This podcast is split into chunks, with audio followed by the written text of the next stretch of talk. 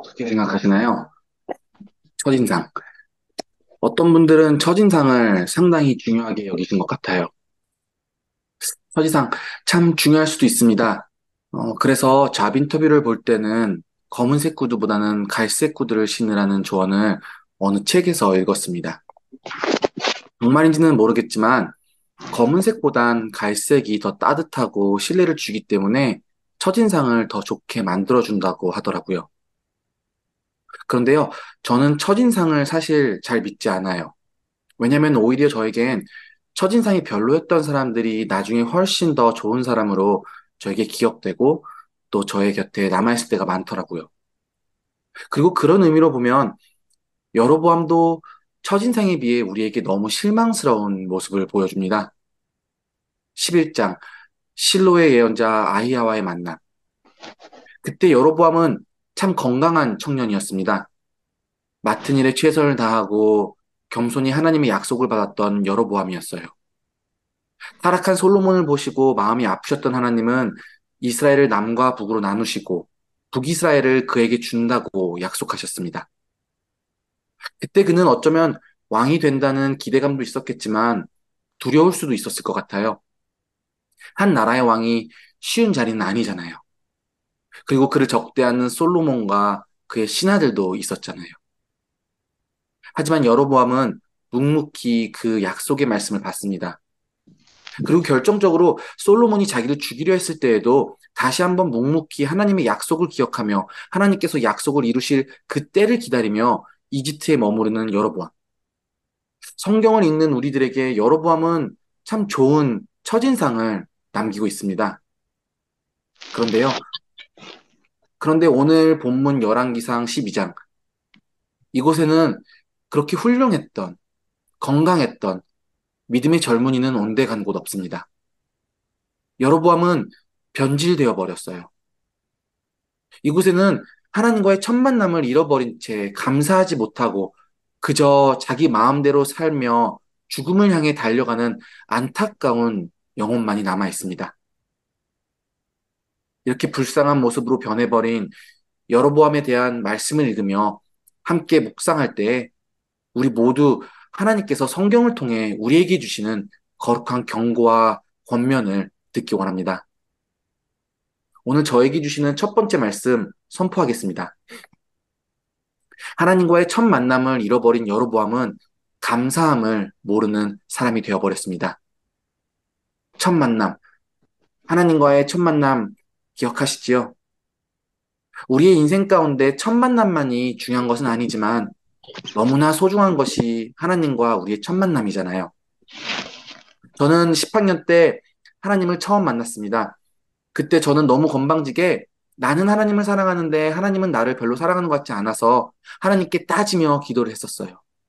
어린 마음에 잘 알지도 못하면서 그게 그냥 섭섭해서 엄청 따졌어요. 그래서 예배 시간에 맨 뒷자리에 앉아서 찬양도 안 하고 하나님께 그렇게 화를 내고 있었어요.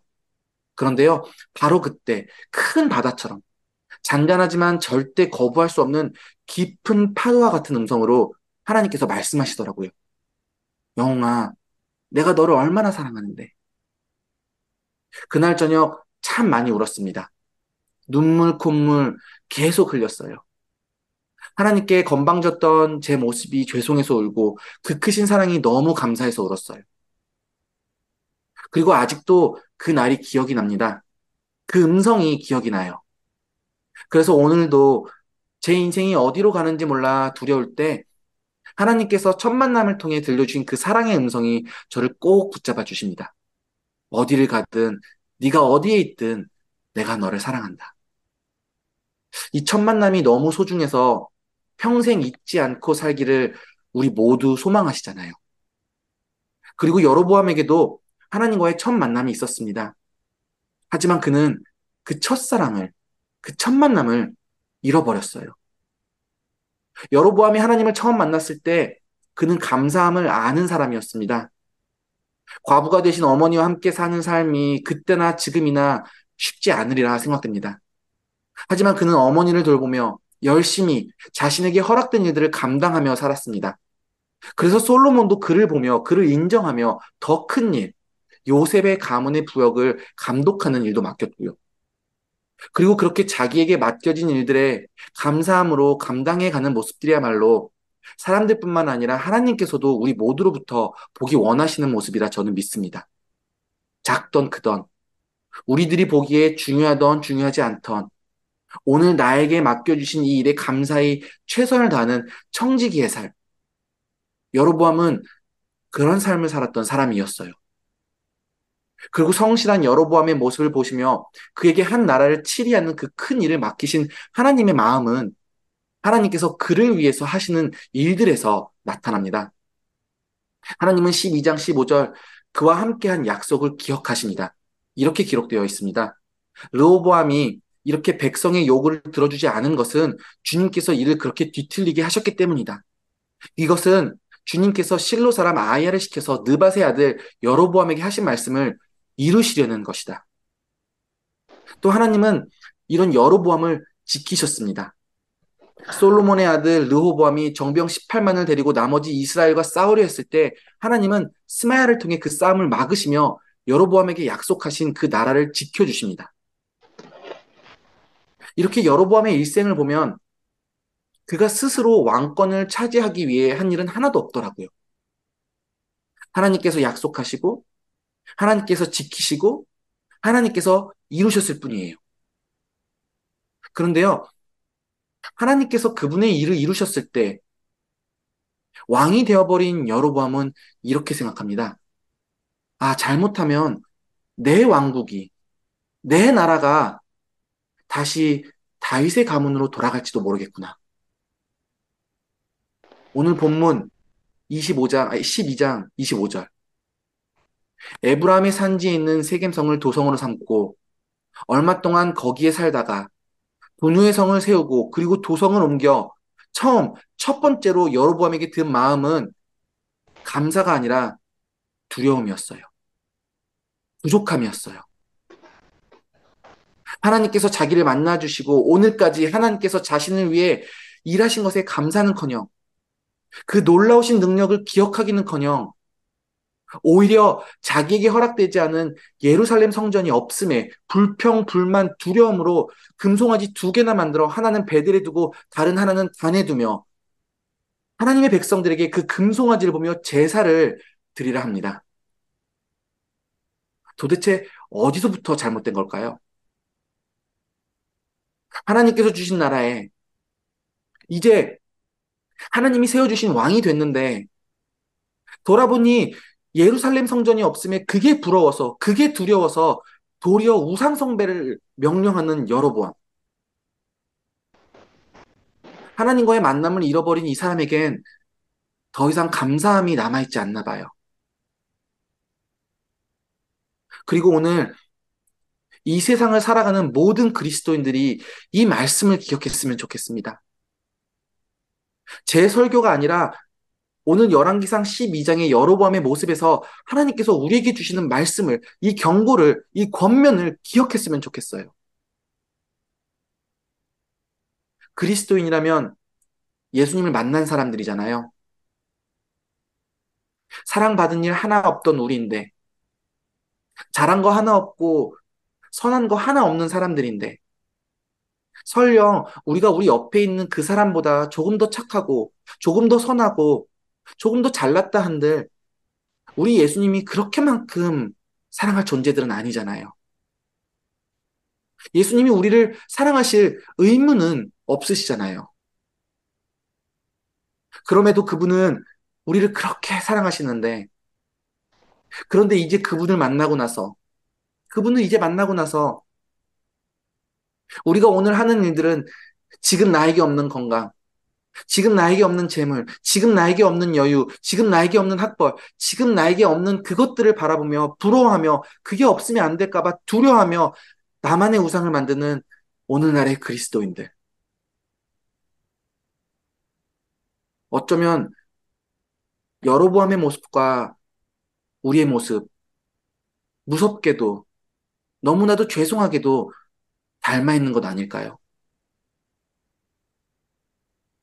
스스로 한 것 하나 없이 받은 왕권을 자기의 것으로 여긴 그 사람이나 스스로 한 것 하나 없이 받은 이 생명을 내 것으로 여기는 우리들이나 오늘 하나님께서 주신 이 말씀을 통해 하나님의 경고와 권면을 듣기 원합니다. 여로보암은 하나님과의 만남을 잃어버렸을 때 감사함을 모르는 사람이 되어버렸습니다. 두 번째, 오늘 마지막 말씀 선포하겠습니다.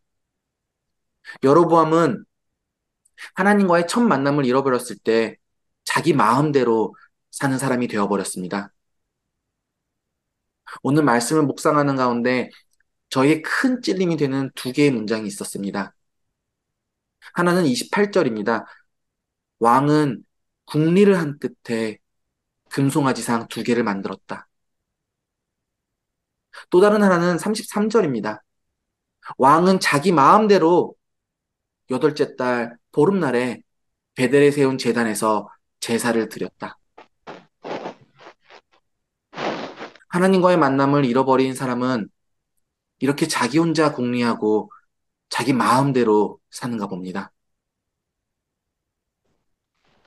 그런데 이런 여로보암의 모습이 얼마나 어리석고 얼마나 안타까운지 다 보이면서 익히 배워서 다 알면서 이 모습이 왜 이렇게 낯설지가 않을까요?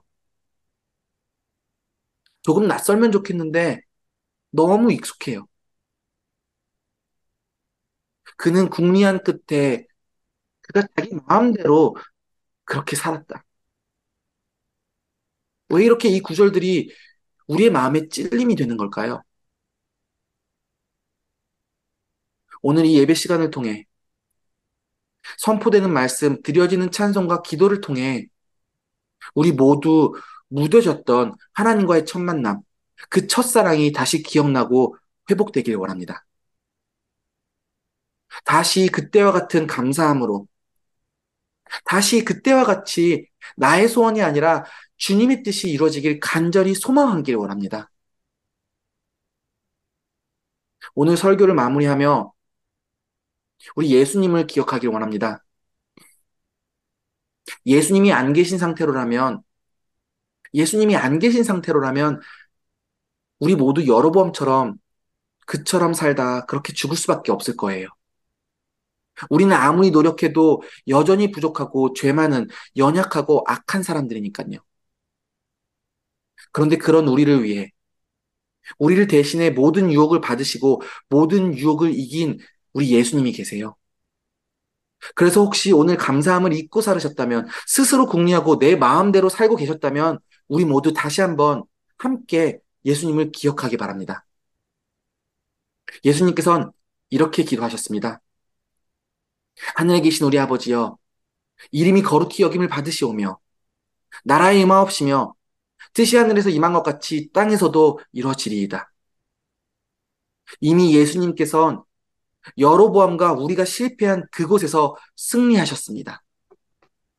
이 세상이 스스로 영광을 쟁취하려 할 때 예수님은 하나님을 높이시며 하나님께 감사를 드리셨고 이 세상이 스스로 궁리하며 자기 마음대로 살아가려 할 때 예수님은 하나님의 뜻을 간구하셨습니다.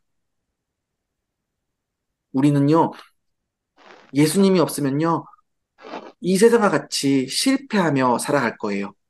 여로보암처럼. 하지만 우리 예수님, 우리와 함께 계십니다. 그분을 기억하길 바랍니다. 예수님께서 이미 우리를 위해 승리하심을 믿고 그분을 쫓아 살아가는 저와 여러분이 되길 간절히 소망합니다.